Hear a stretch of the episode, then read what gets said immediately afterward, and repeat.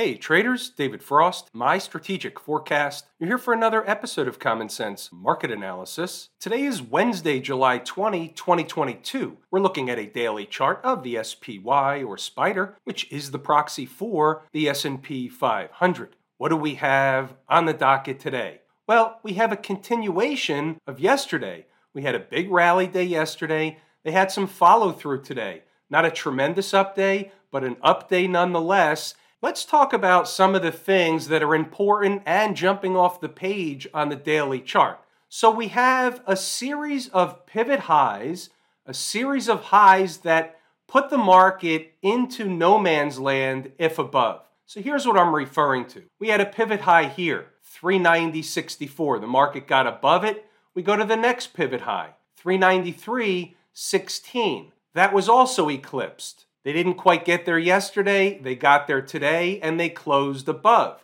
The next pivot high in the sequence, three ninety-five seventy-eight. They spiked it today, making a high of three ninety-six twenty-six, and backed off a little bit to close below that important place. Now, what makes that place important?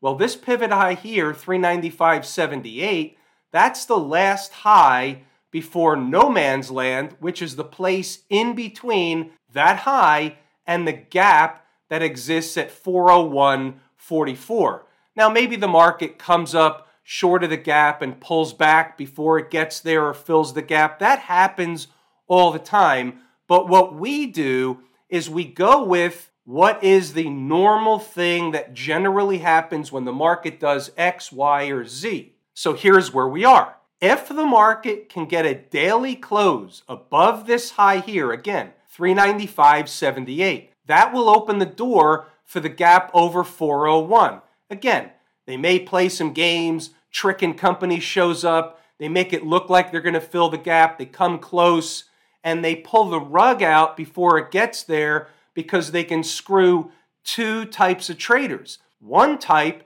is the trader looking for an exit at the gap who is riding the tape on the long side. The second screw job is the trader that's waiting to short the tape at or slightly above the gap. And when they don't get there, they screw both those traders. The long guy doesn't get all his profit, and the short guy doesn't get into the trade, and both end up chasing the tape. We're the umpire calling balls and strikes, so it would be remiss to talk about the three ninety-five seventy-eight and not mention the fact that it is overhead resistance, and it would be normal garden variety market behavior to have a pullback from here, whether it's a day, two days, or three days. That's certainly on the table. Now, if they start pushing above from an intraday basis, they start closing candles above, hourly above, and so on, then the door is open to go fill the gap or at least get close. But until they're comfortably above three ninety-five seventy-eight, even from an intraday basis, it is overhead resistance. Now, let's talk about a couple of other things that play into the fact whether it's going to be quality overhead resistance or it's going to be just a day or so of overhead resistance, meaning today, for example, and maybe tomorrow. We don't know. But here's the thing. So I look at the things that are around the horn. What happened before? Well, they ran up to run a test of that price, or at least close to that price, and they failed. They didn't get close. It's kind of like the scenario we just discussed where they get close to a gap, but they don't get there. Well, that's what happened here. The market was rejected. They go back and forth, and here they are again.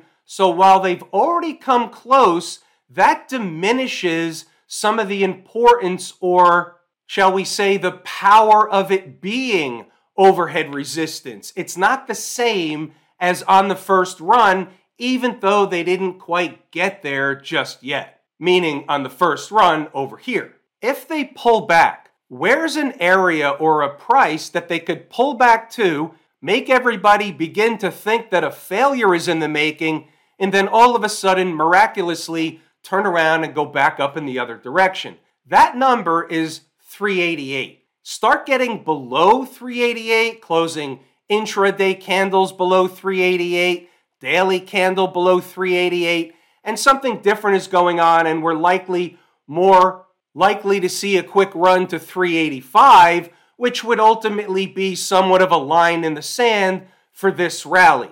Frankly, I don't think they should be at three eighty-five if they're going to go up and fill the gap. They've already been down there. They already ran the tests.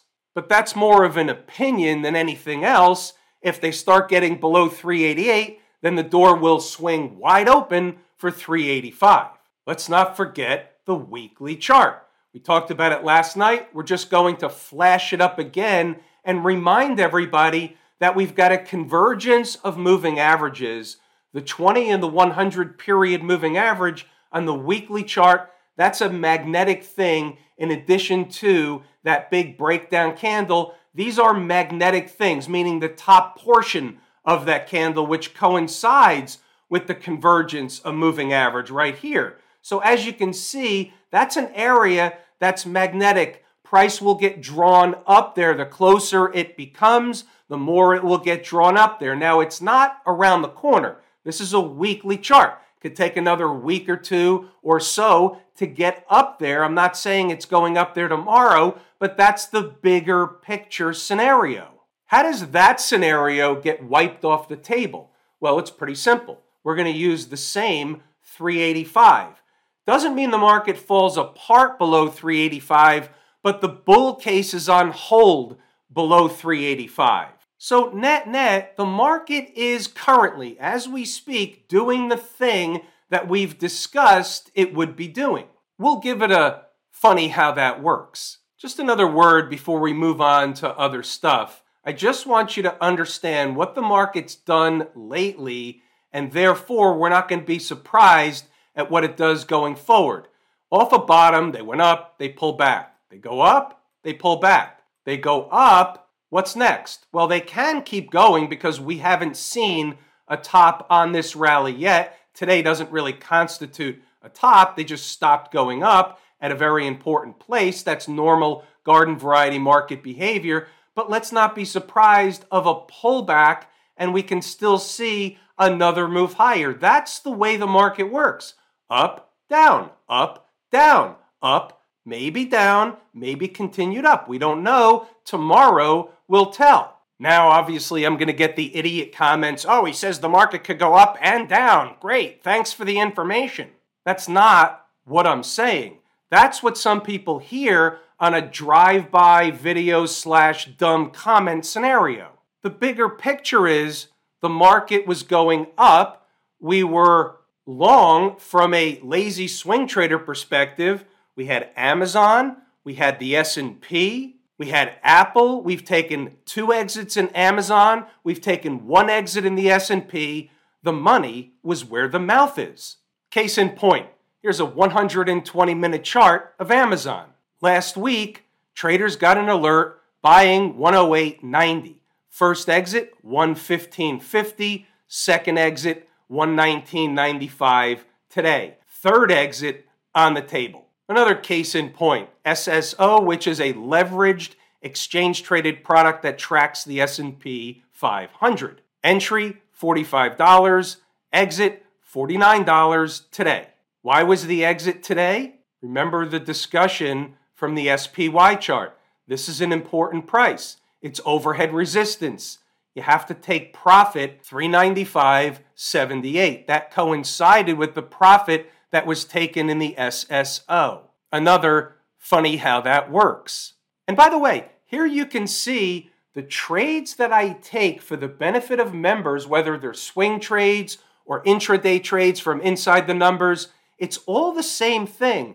I'm teaching the stuff in here and practicing what I preach for the traders, whether it's swing traders or intraday traders. Again, funny how that works. Speaking of inside the numbers, let's run through the commentary today. We'll circle back to stocks on the move. Not a lot to do today from an intraday commentary S and P perspective. Why is that? Because the market took off again, didn't give me the buy I was looking for early this morning, and then they go into floater formation. It's not conducive to a trade. Not all the time. Sometimes it is, sometimes it's not. Today it really wasn't conducive to taking a trade, at least from where I sit. You take what the market gives you. We had something from stocks on the move, and we're happy. We move on. You come back tomorrow with a clean slate. What you see in the early commentary are some of the numbers up north. If they were going to get above yesterday's closing price, which they were below in the pre-market,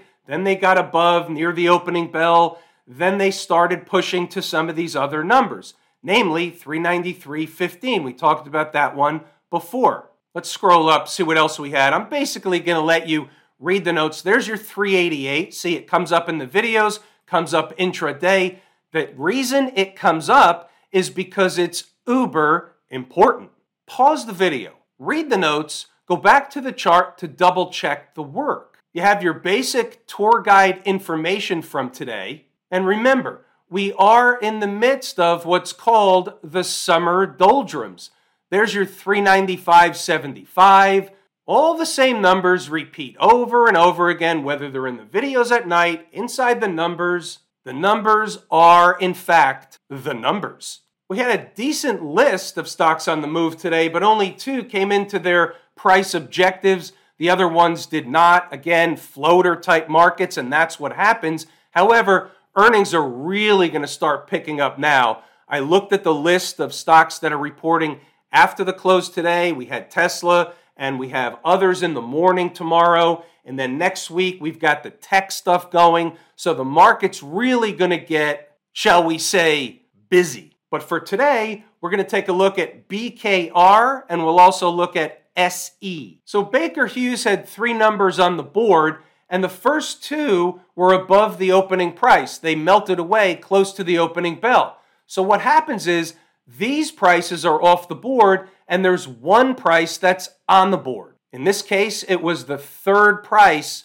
on the table. And here's a five-minute chart. You can see the haircut at the opening bell. They came into the price. They gave you the deal right away, then they went lower, and then they gave you the deal again. And what we have to say here is that was the price, twenty-five dollars, give or take. It's a big spot. It's a big psychological spot. And guess what? You bet. The numbers work. How about S E? Now, unfortunately for me, I didn't take this trade because they did the Macarena at nine thirty-five or in the first five-minute candle of the day. Then they ripped higher.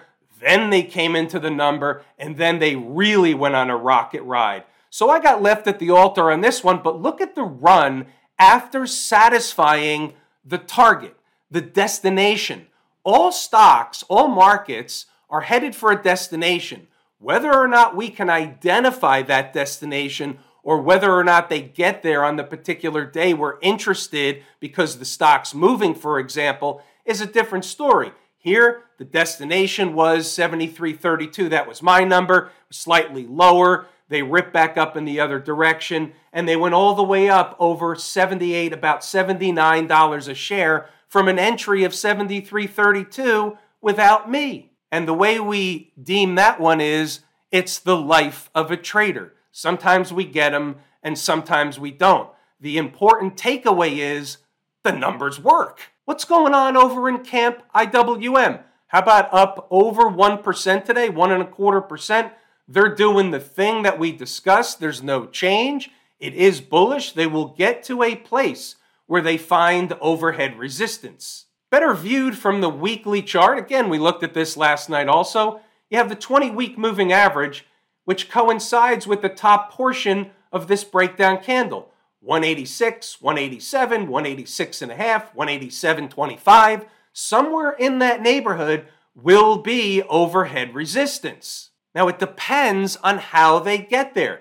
If it's a straight shot like tomorrow slash the next day, something like that, that's going to be bona fide overhead resistance. But if they pull back first, run sideways for a while, build up some more energy, that's a different scenario. Not all numbers are created equal. The other takeaway from Camp I W M is relative strength. It's my favorite market-leading indicator. Up over one percent today, the S and P up about one half of one percent, less than that actually. More money going into risk assets gets my attention. What about the folks down at the transportation department? My second favorite market-leading indicator, a number one canary in the coal mine. The technical term for what's been going on after the final retest at least final on this run, of twelve thousand eight hundred, the technical term is it's been on a tear. fourteen thousand four hundred fifty, put that on a sticky note. If they can get sucked up there, and they can, that will be overhead resistance. It's a give or take, but that's the number that came from the calculator. More money going into risk assets. The Q Q Q people, they're already up into that neighborhood of what we call the breakdown box. Now, we don't know whether they're going to get up here or whether they're going to stall out, go down tomorrow for some kind of a pullback situation. But we already talked about this before price got there, and we already knew that somewhere up in this neighborhood is going to be overhead resistance. Maybe they get to three oh five, three oh six before they pull back. That's certainly logical, plausible. It's on the table. If you wake up to a pullback tomorrow, two ninety-eight, give or take, should be garden variety of chart support. Put that on a sticky note. The X L F approaching that fifty-day moving average, didn't quite get there today. Again, same scenario. Pivot high here, important. Pivot high here, important. fifty-period moving average, important. Gone up for several days in a row. They're going to at least have a pullback. They can certainly run a little bit higher first, but I wouldn't expect them up in this gap before a pullback. That's just garden variety, the way markets work. Smashmouth also on a tear from the recent low. They're also doing the thing that we discussed. Let's look at the weekly. Look what they're doing. They're being drawn into, first, that twenty-week moving average. You're into the big breakdown candle. They want to get sucked up and run a test near the high. Near the high, you have another moving average, the one hundred-period moving average. I can absolutely see price, A, getting up to this spot, this general area, and B, being rejected, if for nothing else than a garden variety pullback situation. If I told you how much I appreciate each and every one of you, without you, these videos are not possible. That is true and accurate information. We're pulling the ripcord here today. I'm David Frost, my strategic forecast. Thanks again for tuning in to another episode of Common Sense Market Analysis.